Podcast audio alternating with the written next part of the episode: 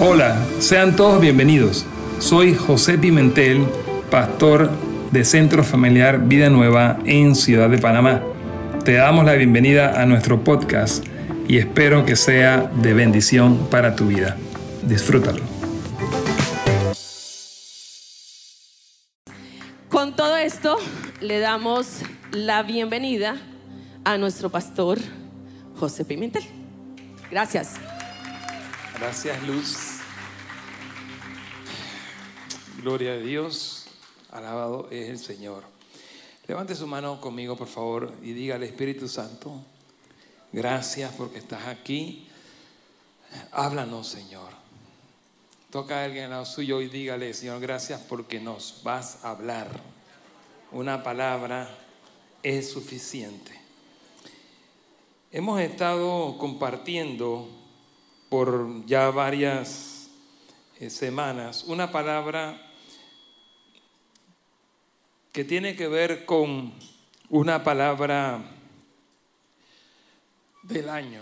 El Señor nos habló el año 2022, nos dijo edificación, ¿qué más? Orden y gobierno. Edificación. Es un año de edificación. Recuérdele eso a alguien amablemente. Dígale, este es un año.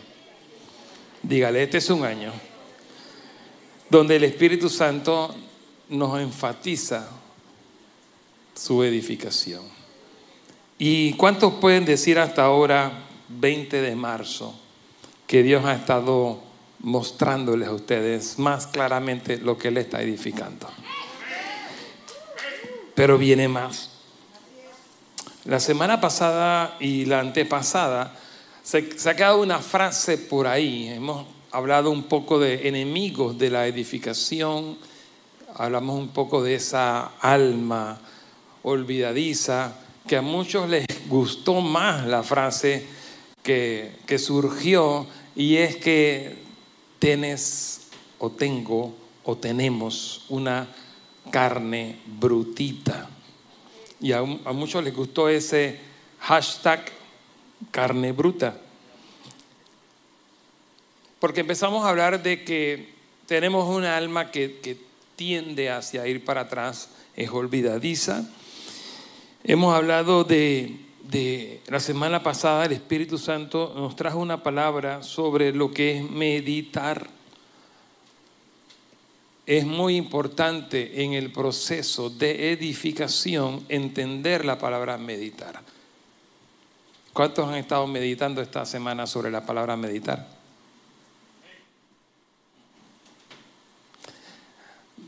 Yo creo que esa palabra merece que entender un poco más, estudiar la palabra meditar, merece una serie, porque es una palabra muy tremenda. Y algunas de las cosas que soltamos aquí es para que usted en su casa o la escuche de nuevo y también pueda ser como los cristianos de Berea. Dice que habían unos cristianos, el libro de Hechos eh, nos relata, estos hombres que escuchaban y se iban a las escrituras, no dudando y no buscando encontrar un error, porque hoy día hay una enfermedad de eso en el mundo cristiano, donde queremos ver eh, estamos dispuestos a escudriñar y a buscar el error. Y sabes qué familia, el Espíritu Santo no nos manda a buscar nosotros hacernos expertos del billete falso, sino a hacernos expertos de la verdad. Instruidos en toda verdad, guiados por el Espíritu Santo. ¿Cuántos pueden decir un amén de verdad a eso? ¿Mm? ¿Cuántos están aquí? El clásico es más tarde, el almuerzo es más tarde, lo que sea que usted tiene en la noche es más tarde, pero en este momento déle la oportunidad al Espíritu Santo para que le hable a usted hoy. Decíamos que hemos visto las semanas eh, anteriores mucho de esto que estoy tratando de resumir aquí brevemente, pero quiero hacerte una pregunta hoy. Me regala su atención en los próximos minutos. ¿Qué es lo que el Señor está queriendo edificar? Piensa un momento. ¿Qué es lo que le está queriendo edificar uno en tu vida? Usted puede decir, bueno, yo llegué desbaratado, yo llegué roto aquí, yo llegué buscando ayuda en un área específica, ya sea de mi vida, de mi casa, específicamente, primordialmente venimos así. ¿Cuántos venimos buscando a un Dios salvador? Eso es la, la punta del iceberg, ese es el comienzo encontramos a Cristo buscando salvación, buscando que Él nos toque, buscando que Él nos cambie, buscando que Él nos restaure, buscando que Él se meta e intervenga en un área de nuestras vidas. ¿Cómo llegamos a Cristo? Llegamos así, está bien, pero ese es solo el comienzo. ¿Cuántos le dan gracias a Dios de que cuando usted llegó, Usted levantó su mirada a Él, usted levantó sus manos a Él. ¿Cuántos le dan gloria a Dios? ¿Cuántos lo pueden alabar? De que Él no le echó fuera, sino que Él le dijo, si tú abres la puerta, si tú escuchas que estoy tocando y abres esa puerta, yo entraré a Él, entraré a ti, cenaré contigo y tú conmigo. ¿Cuántos le dan gracias a Dios que eso ocurrió? Hoy día usted tiene un acompañamiento y más que un acompañamiento, gozamos de la misma presencia de Dios. Pero ¿qué es lo que Él, que comenzó con salvación, santificación, justificación, qué es lo que Él está edificando en ti? ¿Qué es lo que Él está edificando en tu casa? ¿Qué es lo que Él está edificando en tu comunidad? ¿Cuántos le dan gracias a Dios por esta comunidad de fe que tenemos? Centro Familiar Vida Nueva. Pero yo me refiero también a tu comunidad donde tú vives. Puede ser en tu edificio, puede ser en tu barriada, barriada en tu barrio. Puede ser también que pensemos un momento, ¿qué es, ya si usted va advance, qué es lo que el Señor quiere edificar en la ciudad? ¿A cuántos el Señor ha empezado a despertar con situaciones que usted no veía antes y ahora usted ve y dice, oye, ¿por qué veo ahora esto aquí? Eso debe cambiar. En mi ciudad no, no, no, no puedo soportar que esta situación triste se dé, esto terrible se dé, esto feo se ve. ¿Cuántos están siendo despertados por Dios para orar por la ciudad? Y así nos vamos a la nación y de ahí nos vamos a las naciones de la tierra. Porque el Señor va haciendo crecer en usted la dimensión de, la intercesión, pero también de, ser como un estadista, de, buscar, y no es solamente un idealismo por allá romántico, sino es que si Cristo cambia, el principio es que si Cristo cambia a alguien, si Cristo cambia eso, eso cambia para siempre, eso cambia de verdad. Y su vida y mi vida es un testimonio de eso. Hola. Entonces, si Cristo cambió tu vida, Cristo cambia tu casa, Cristo cambia, vamos aumentando el círculo concéntrico de influencia de adentro hacia afuera, de pequeño hacia lo grande, de lo específico a lo general. Si Cristo cambia algo, eso no sigue siendo igual. Hola. Vamos, su vida y mi vida son un testimonio de eso. Tal vez usted dice, no, y las mujeres y los maridos dicen, y a veces es tan fuerte la cosa, porque mm, el, enemigo va a tratar de usar algo para impedir lo que Jesucristo empezó a hacer. Pero sabes que la maquinaria del Espíritu, de lo que Él está construyendo, es mucho más grande y es mucho más poderosa. Y Él no va a poder detener la buena obra que Cristo comenzó en ti. Dice Filipenses 1.6. Sí, vamos, dele alabanza a Él. Vamos a cambiar, vamos a romper ese ambiente para recibir la palabra. Filipenses 1.6, que lo hemos dicho tantas veces por tantas semanas. Aquel que comenzó la buena obra en ti, la terminará. Anime a alguien por unos segundos en el espíritu y dígale, aquel que comenzó. Vamos, vamos a levantar la verdad y vamos a callar la mentira. Dígale, el Señor no ha terminado contigo. Dígale, el Señor no terminará contigo. Dígalo, el Señor no te va a dejar, no va a dejar tu vida, no va a dejar tu casa a medio palo. Él va a terminar la obra que comenzó en usted. Y de ahí en usted, a través de usted, para tocar la ciudad. Decía mi suegro, y era medio en broma, pero él lo decía, aparte de decir en victoria. Él decía, si cambio yo, cambia Panamá. Y eso, más que una frase política, es una frase en el espíritu. ¿Cuántos pueden levantar al Señor y decirlo, gracias Señor? Porque me estás cambiando a mí y Panamá está cambiando. Vamos, declárelo, créalo, dele alabanza, sí, dele alabanza a Él.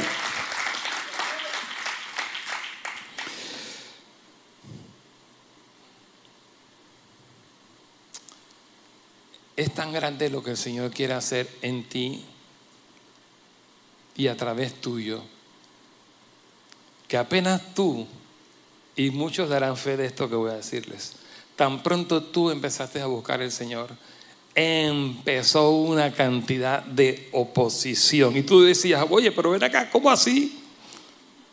Estoy buscando de Dios, pero ahora mira lo que me pasó. Ahora mira esto, ahora mira lo otro, ahora mira esta situación. Y todo está como que queriendo eh, conspirar en contra de lo que yo estoy queriendo buscar de Dios. ¿Cuántos han experimentado eso? ¿Cuántos saben de lo que estoy hablando? Bueno familia, esto no es algo que te ha pasado solo a ti, nos pasa a todos.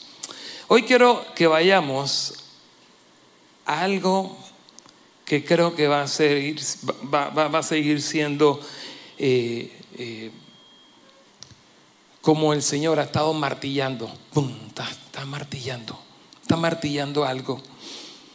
Esta semana, casas de luz, ¿cuántos fueron edificados por casa de luz esta semana? Marcos capítulo 10.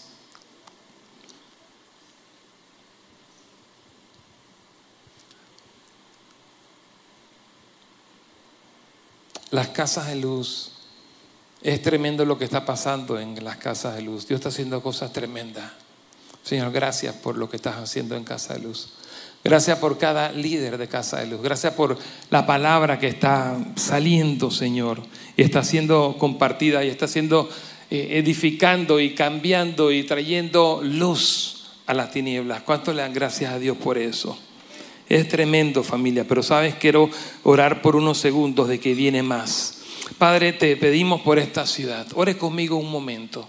Yo siento hoy una cosa muy tremenda del Espíritu Santo por áreas que aún no han escuchado la palabra y que esta semana algo, algo, algo va a suceder. Yo creo que el Señor nos está permitiendo ver un tiempo maravilloso donde, donde se está empezando a, llegar, se está literalmente como poniendo el pie en áreas donde antes no estábamos. Y eso me tiene en mi espíritu muy contento. Padre, gracias. Gracias por lo que has hecho, gracias por lo que estás haciendo y gracias por lo que harás. Desde ya, Señor, queremos presentar delante de ti todo lo que está sucediendo y todo lo que viene y a ti nos comprometemos a darte solo a ti toda la honra y toda la gloria. Si usted lo cree conmigo, dele un aplauso al Rey. Amén, amén.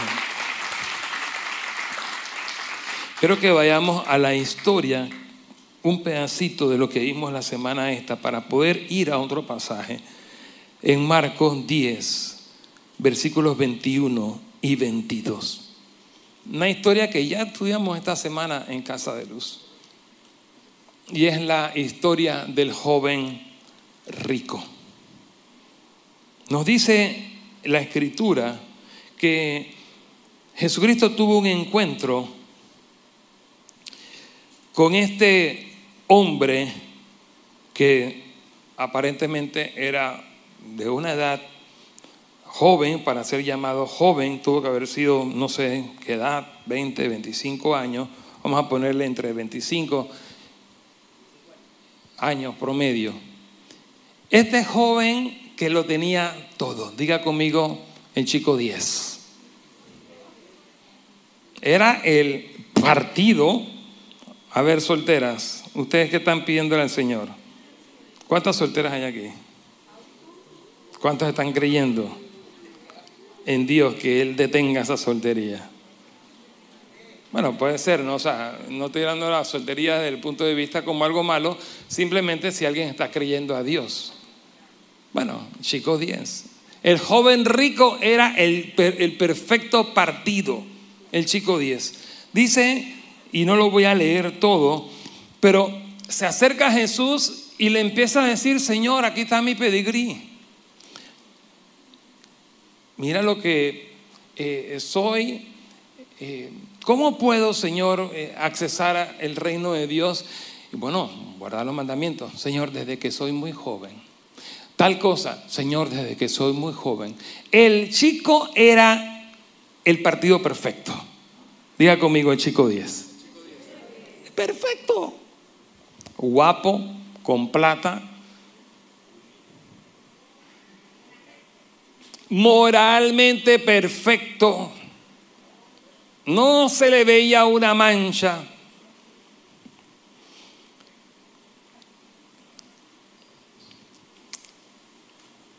Pero hay una palabrita de cuatro letras que comienza con P.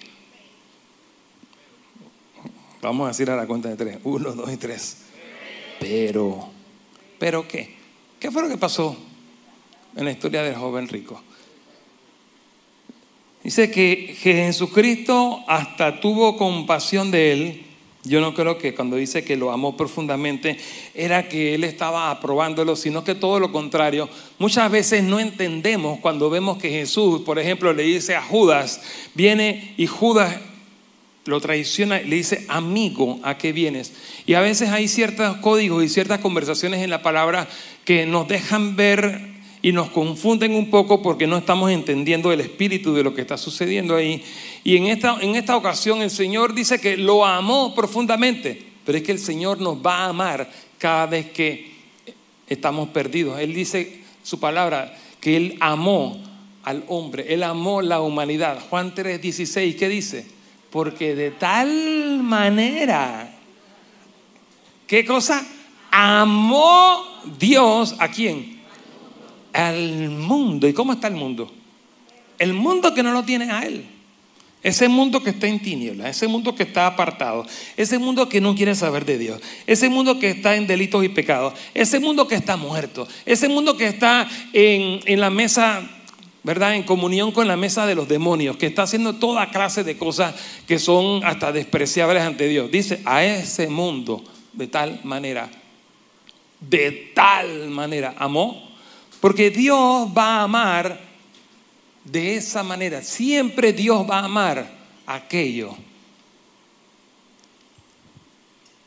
que está lejos. ¿Cuántos me están captando? Entonces dice la palabra, dice la escritura, que Dios, Jesucristo, Dios en persona, 100% Dios y 100% hombre, el Señor lo amó. Pero ese el Señor lo amó, yo creo que más bien el Señor nos está enseñando su compasión. El Señor nos está enseñando aquí, en esta conversación, podemos ver impresionantemente cómo el Señor Jesús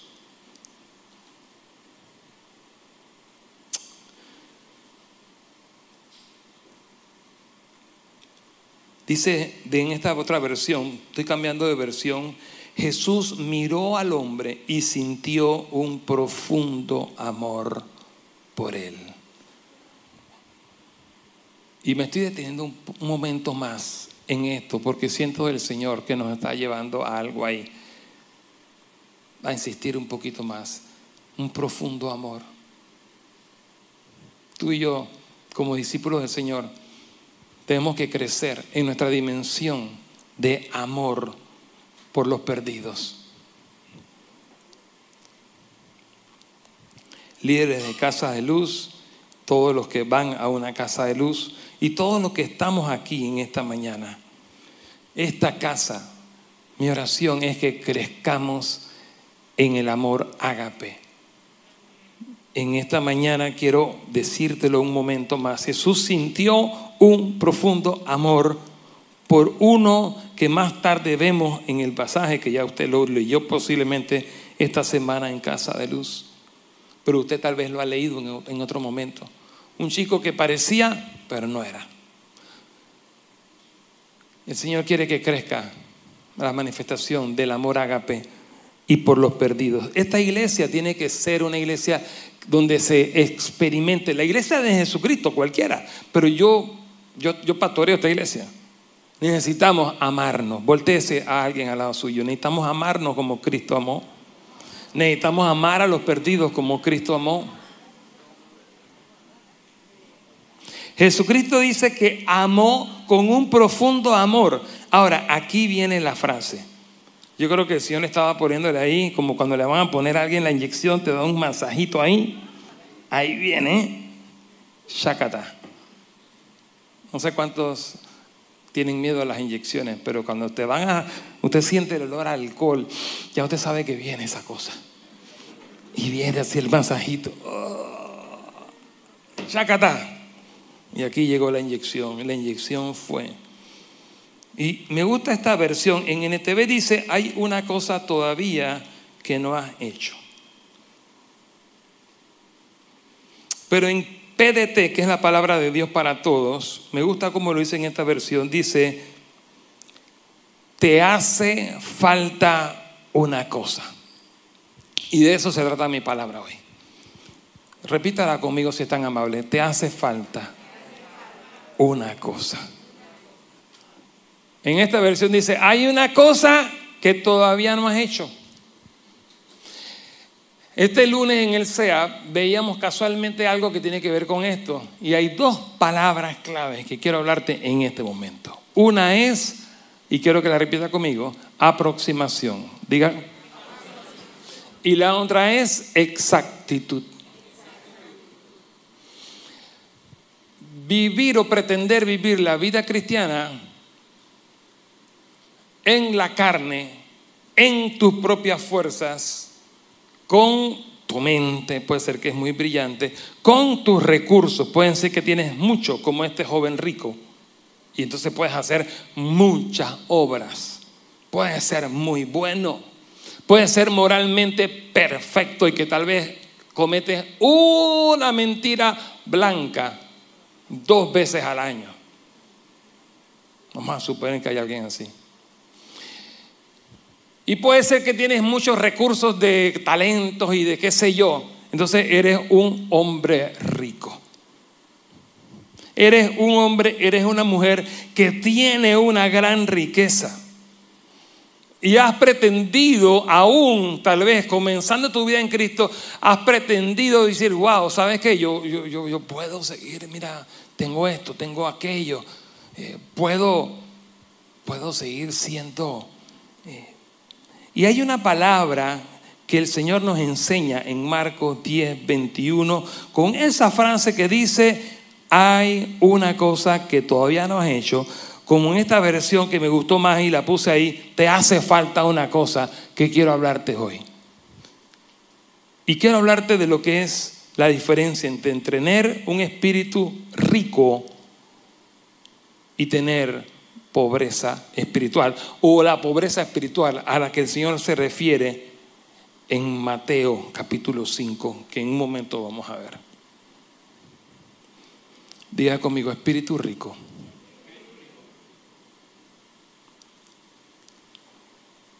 ¿Qué es tener un espíritu rico? Este joven era un joven rico, pero yo estoy seguro, querida familia, que el Señor no estaba satanizando la riqueza monetaria. El Señor Jesús no le estaba diciendo, ¿sabe qué? Aún con todo lo que leemos después, porque pareciera que sí, por eso los discípulos se confundieron y dijeron, pero Señor, entonces ¿quién se puede hacer salvo?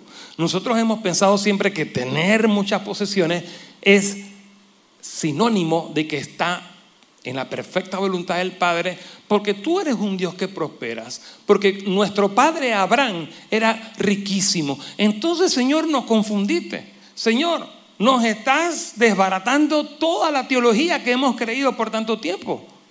Creíamos que tú, el Mesías, vendría a restaurar todo lo que hemos perdido, incluyendo quitarnos la opresión romana que nos está empobreciendo y entonces íbamos a ser prosperados, incluyendo en el área económica. Entonces, Señor, no estás desbaratando la teología. Bienvenido al club de cuando usted quiere que Dios te hable. El Señor va a empezar a desbaratar conceptos equivocados de lo que es el approach, de lo que es cómo nosotros debemos ver a Cristo.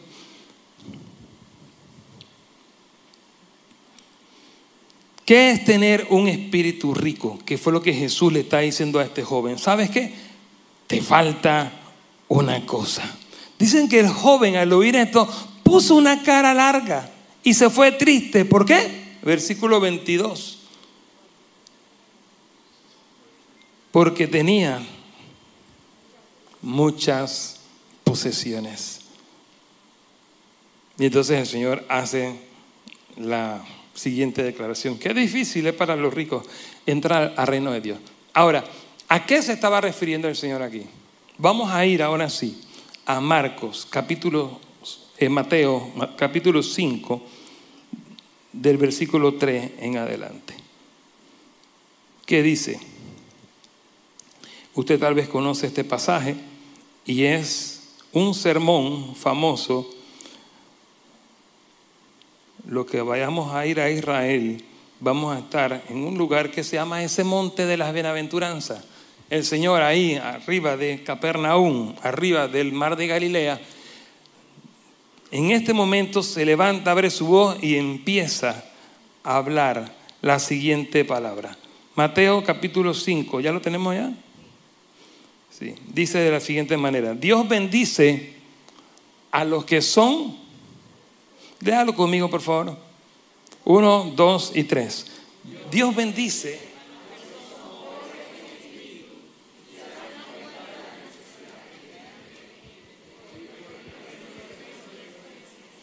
Dígale a alguien, recuérdele, dígale a alguien al lado suyo, Dios bendice. Vamos, despierte a alguien al lado suyo y dígale, Dios bendice a los que son pobres en espíritu. Por aquí mismo nos da la clave, aquí mismo nos explica lo que significa ser pobre en espíritu. ¿Qué es pobre en espíritu? ¿Qué es ser pobres en espíritu? Son aquellos que se dan cuenta de la necesidad que tienen de Él. Punto. Entonces, ¿Cómo es que este contra census? Entonces, ¿qué es un rico en el espíritu? Es el que entiende que no tiene la necesidad de él. Este joven que se acerca al Señor, él viene desde un punto de vista, él dice, ¿sabes qué? Aún en la conversación arriba le dice, maestro bueno. Pero el Señor Jesús ve algo en él que dice, espérate un momento, tú estás diciendo algo que es correcto, pero de verdad tú estás entendiendo lo que estás diciendo. Tú me estás diciendo algo que es verdad. Yo soy el maestro bueno, pero ese título es nada más para Dios. Pero él le dice, tú me estás diciendo algo que aparenta, está perfecto lo que estás diciendo, pero no lo estás diciendo en el espíritu de la revelación, sino en tus propias fuerzas. Nosotros podemos estar aquí repitiendo la palabra. Por eso yo me metí en un momento en la adoración, porque eh, quise ministrar por un momento que, que podamos profundizar en lo que es la dimensión de la revelación, porque para poder adorar usted tiene que ser una persona que usted adora por la revelación. Cuando usted adora, usted adora desde lo que le ha sido revelado. Necesitamos, necesito entender que no es en mi sabiduría, no es en mi riqueza. Por eso el apóstol Pablo dice, ¿saben qué? Aún Pablo lo dijo, aún siendo el gran Pablo, aún siendo un hombre que fue estudiado a los pies de Gamaliel. ¿Qué significaba eso? Eso es una de las mejores escuelas o la mejor escuela, el mejor maestro que había. Él dice, Pablo, todo lo que yo sabía y tengo, lo tengo por estiércol, lo tengo por basura ante la excelencia de la revelación de Jesucristo. Por eso, una de las cosas que estamos aprendiendo y seguiremos aprendiendo y estamos profundizando en el centro de entrenamiento de alta productividad, el CEAP, es entender cada vez más quién soy en Cristo, qué soy en Cristo, qué tengo en Cristo, quién es Cristo para mí. Por eso estamos profundizando en aquel que es la plenitud de todo. Y ese está en mí, que se llama Cristo. ¿Cuánto le dan alabanza a Él?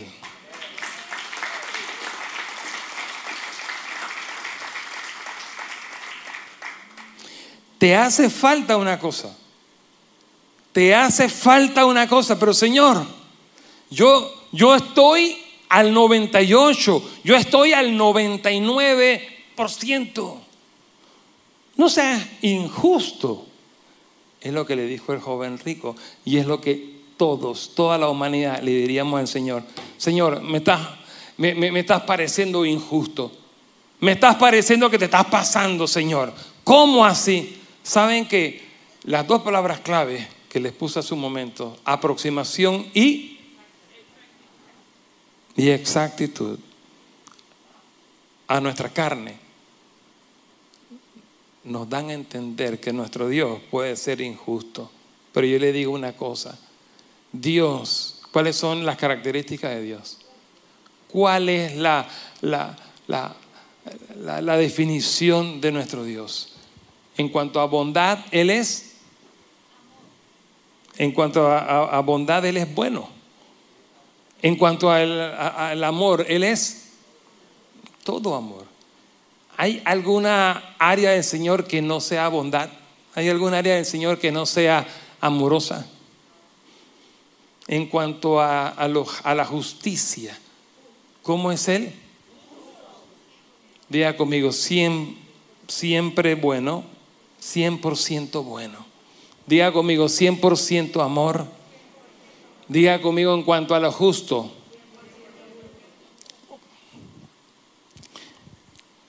En cuanto a lo justo, el Señor es 100% justo. Entonces, si el Señor no es injusto y el Señor es justo, ¿qué es lo que el Señor está diciéndonos aquí?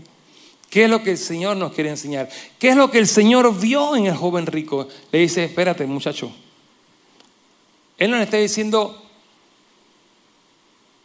te falta una cosa desde el punto de vista exigente de un Dios injusto que nada más quiere que yo, que, que, ser adorado y que tú le adores nada más y que yo esté aquí todo el tiempo, siete días, 24, siete, desde el acercamiento, desde desde el punto de vista eh, religioso, pareciera que eso es lo que tiene que hacer. Por eso que usted ve cualquier religión, la tendencia es que no nos tenemos que ir, allá están los monjes de, allá del Tíbet, y, yo lo que tengo que hacer es renunciar a todo y renuncio absolutamente a todo, a una vida vana, a una vida de riquezas, porque eso fue lo que hizo Siddhartha Gautama, que le llaman Buda. Yo renuncio, era un tipo riquísimo y renuncio a todo porque es que eso es todo, eso es malo. Porque si vemos con la mente que ve el hombre, que ve el religioso, que ve el alma. Si vemos con esa mente, entonces vamos siempre a buscar llegar a Dios por aproximación. Bueno, yo estoy aquí y ya voy por el 70%. Ya voy por el 75. Ahora ya no solamente estoy en el, en el instituto bíblico, ahora no solamente estoy eh, eh, en, en las casas de luz, ahora ya soy colíder de la casa de luz. Ahora también estoy en el SEAP. Ahora vengo los martes a las seis y media de la mañana a orar. Qué chévere que usted venga los martes a las seis y media de la mañana a orar. A propósito, todos los días, todos los martes, todos los días martes a las seis y media de la mañana tenemos un tremendo tiempo de oración aquí. Le invitamos.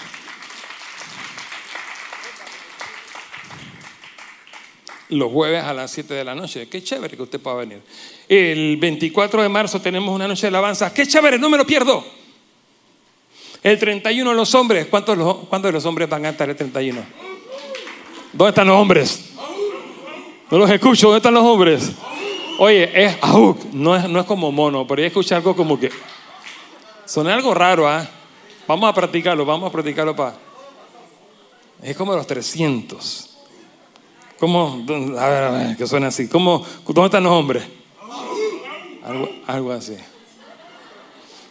Hay alguien que está salomando. Está bien. Se vale. Somos panameños. O estamos en Panamá por lo menos.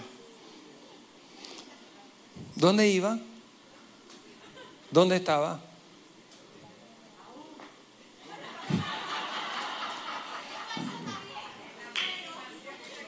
Ahí está. Quiero ver, quiero ver si están. Ahí tengo mi bookmark. Familia, ¿cómo estamos llegando al Señor? Revisa tu corazón. ¿Es por aproximación? Bueno, ya tengo esto, ya voy al 75, ahora estoy en el 80, ya estoy en el 85, estoy creciendo, vamos. Este joven, ¿sabes cuánto era? Era 99.9%. Agarra un vaso de agua de esos que tienes por ahí, una, una botella de agua. ¿Qué dice el agua purificada? ¿Cuánto dice? Tenemos el complejo, escucha esta, tenemos el complejo del cristiano botella de agua purificada. Eso es aproximación. Tener el complejo de la botella de agua purificada. ¿Qué dice la botella de agua? Agua purificada. Esta agua ha sido purificada para usted. Es marca tal. Y como yo soy bien yeye y la compro porque tengo plata, eso dicen algunos. Entonces compro la fulana que viene de no sé dónde de allá de ciertas montañas de Europa. Pero ¿qué dice el agua en la letra chiquita? Purificada al... No, mamita. Alguien que me desayune a esa, por favor. Dice 99.999999%. Toque a alguien y dígale no tengas, no tengas el complejo de agua purificada. Perdóneme. No seas, más bien, vamos a decirlo así, esta suena más bonita. Dígale, no seas un cristiano botella de agua. O el isol, ese es otro buen ejemplo. El isol te mata 99, pero bueno, ya me estás cambiando el ejemplo, Johnny. Ese está bueno para aplicar para otra. No sea un cristiano botella de agua. Eso es aproximación. Casi, casi. ¿Y qué pasó con él? Usted se tomaría un poquito de agua con un microscopio de COVID. Ya esa palabra como que no se usa, ¿no? Bueno, hay algunos que todavía le tienen miedo al COVID.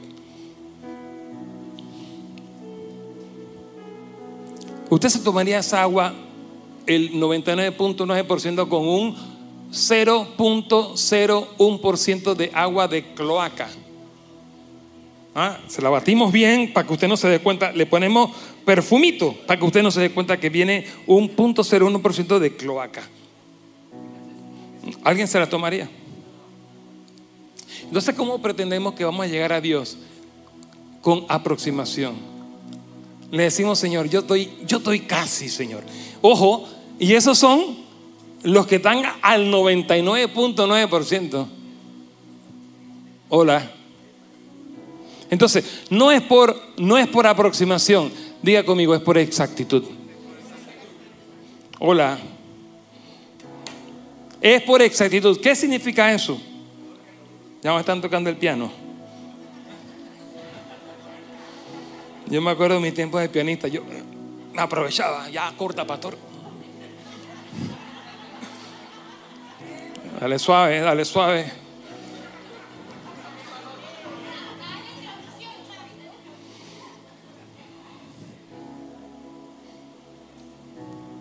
No es por aproximación familia, es por exactitud. Pero ¿cómo por exactitud? ¿Qué significa eso? Nada tiene que ver contigo y conmigo. Nada tiene que ver ni contigo, ni con Claro, ni con Más Móvil, no. Hay dos despiertos que entendieron el chiste.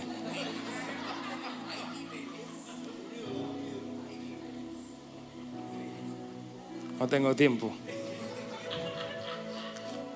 familia, no tiene que ver contigo, no tiene que ver con nosotros, no tiene que ver con, con tu ser, tiene que ver exactitud, es dejar que Cristo crezca, que Cristo viva, que Cristo haga lo que tú tienes que hacer. Dice que el hombre quedó muy desolucionado. Son dos, dos frases o tres frases que hoy, uno, te hace falta una cosa. ¿Qué es tener un espíritu rico y no pobre? Tres, dice que el hombre quedó muy desolucionado. Eso, usted sabe lo que quise decir. Ve, está viendo, yo estoy en aproximación y usted está criticando la perfección. Eh, padre, es en tu exactitud, Señor. El Señor hasta eso lo usa para despertar. ¿Está viendo? Dice que el hombre quedó muy de sí. Eso. Muy desilusionado.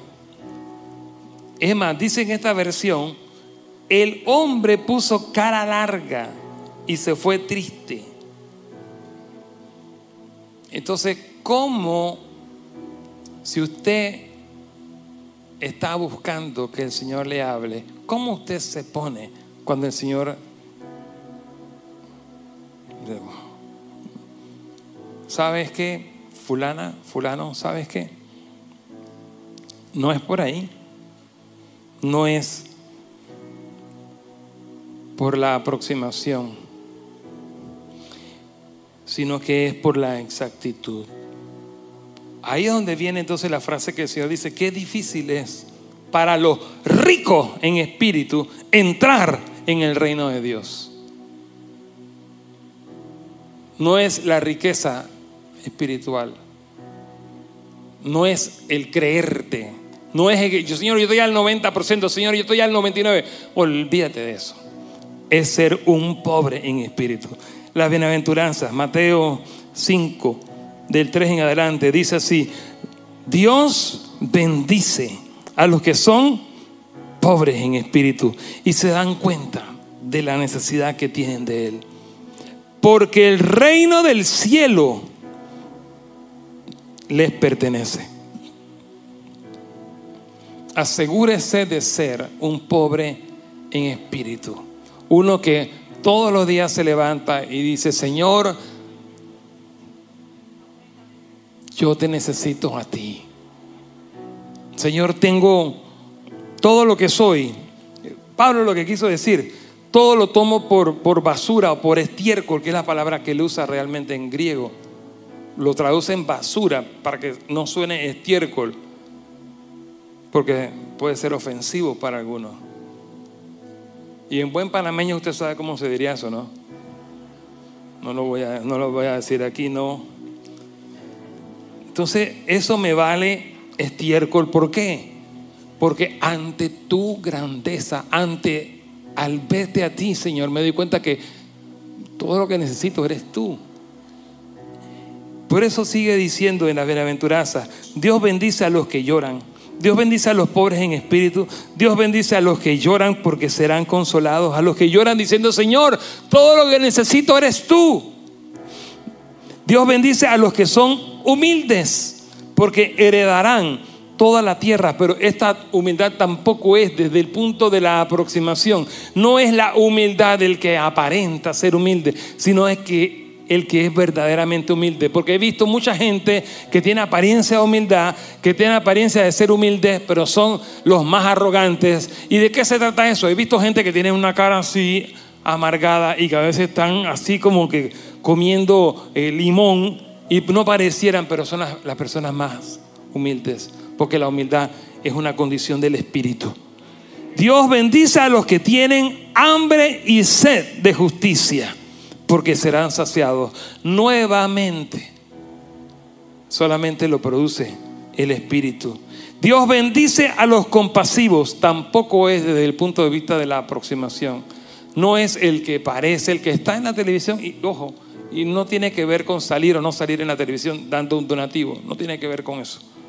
Pero tiene que ver en el Espíritu, los que están haciendo una obra de compasión. Dios bendice a los verdaderamente en la exactitud de la compasión, del amor. Vamos, ¿cuántos están aquí escuchando eso? ¿Cuántos están entendiendo eso? Dios bendice a los compasivos porque serán tratados con compasión. Ocho, Dios bendice a los que tienen corazón. ¿Qué dice? Dios bendice a los que tienen corazón puro. No 99 punto, dígalo conmigo. No es aproximación. Un corazón puro, la palabra utilizada aquí es 100%. El Señor te va a pesar. Y si tienes 99.9, dice, ah, le falta peso. Porque si tú estás en el approach de la aproximación, valga la redundancia, ¿no? O si no hay redundancia, no sé si hay redundancia. Si usted se pesa en el espíritu, ¿cuánto dice esa pesa? Lo que debe verse es un corazón puro. Toque a alguien al lado suyo y dígale, no es 99.9, es 100. Un corazón puro. Dios bendice a los que tienen corazón puro porque ellos verán a Dios. ¿Usted quiere ver a Dios? No es 99.9, vamos, es exactitud. Yo estoy orando que el Señor despierte en usted hoy y que usted tenga la revelación de esto que estamos hablando hoy. Dios bendice a los que procuran la paz. No es a los que están por allá afuera en el mundo hablando, porque dice que en los últimos tiempos se oirá, habrán rumores de guerra y muchos van a hablar de paz, paz, paz, paz, paz y seguridad. ¿Quiénes son los que más hablan de paz? Usted ve una reina de belleza y le hacen una pregunta, ¿qué quiere usted? Eh, sí, bueno, si yo quiero la paz mundial. No es ni esa mención de la paz y no es tampoco la paz romana o la paz política que se vende, esa paz.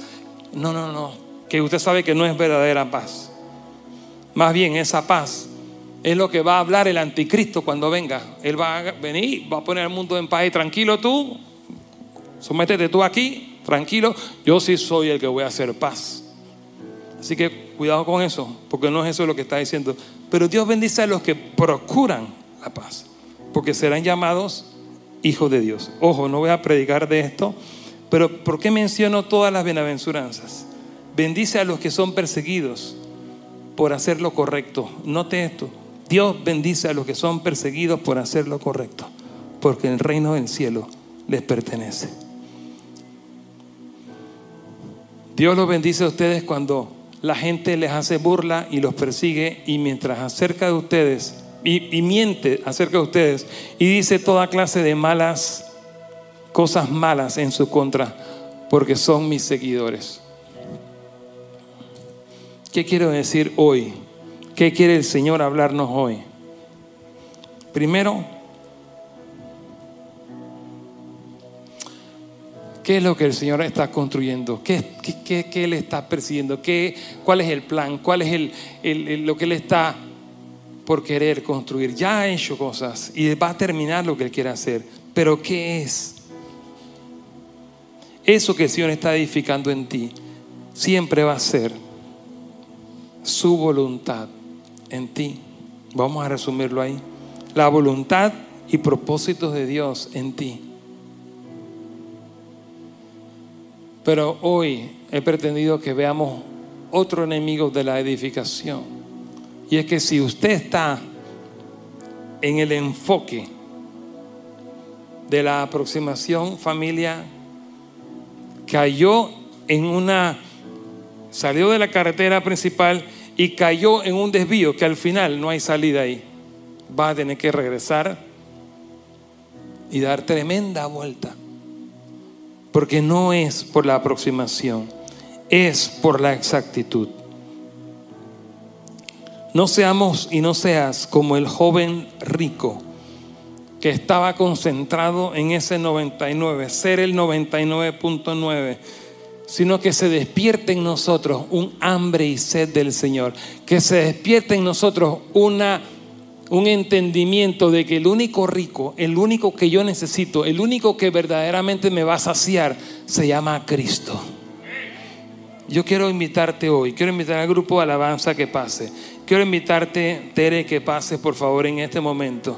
Y quiero ministrar el corazón de usted, quiero ministrar el corazón de esta iglesia. Quiero que podamos ministrar primeramente al Espíritu Santo que está aquí. Y, que podamos hoy salir de aquí pidiéndole al Señor, Señor, aumenta mi hambre y mi sed. Y yo quiero, Señor, entender la posición de que lo único que yo necesito, puede ser que usted tenga mucho aquí, pero hoy permite que el Espíritu Santo quebrante tu espíritu para que usted vea su riqueza espiritual. Tener riqueza espiritual es algo de lo cual debemos arrepentirnos. Porque decimos, Señor, yo, yo no te necesito en esta área, ya yo lo tengo ahí. Ya yo tengo todo, ya estoy satisfecho. Y que tú dejes que el Espíritu Santo entre en cada rincón de tu vida. Vamos, hay gente que hoy, siento fuerte, tiene que arrepentirse tiene que arrepentirse delante de Dios. Yo quiero invitarte a que tú agaches tu rostro ahí tal vez o cierres tus ojos y toda mente y todo y toda boca orando al Señor y todo corazón diciendo el Espíritu Santo, háblame. Tal vez usted no ha comprendido mucho de lo que hoy el Señor quiere hablarte, pero quiero orar a todos aquellos que nos acompañan remotamente por la transmisión Quiero orar por cada uno de los que se encuentran en sus hogares o en algún lugar. Que pueda en este momento permitir al Espíritu Santo que le hable. Vamos, dígale, Señor, aquí estoy. Aquí estoy para ti.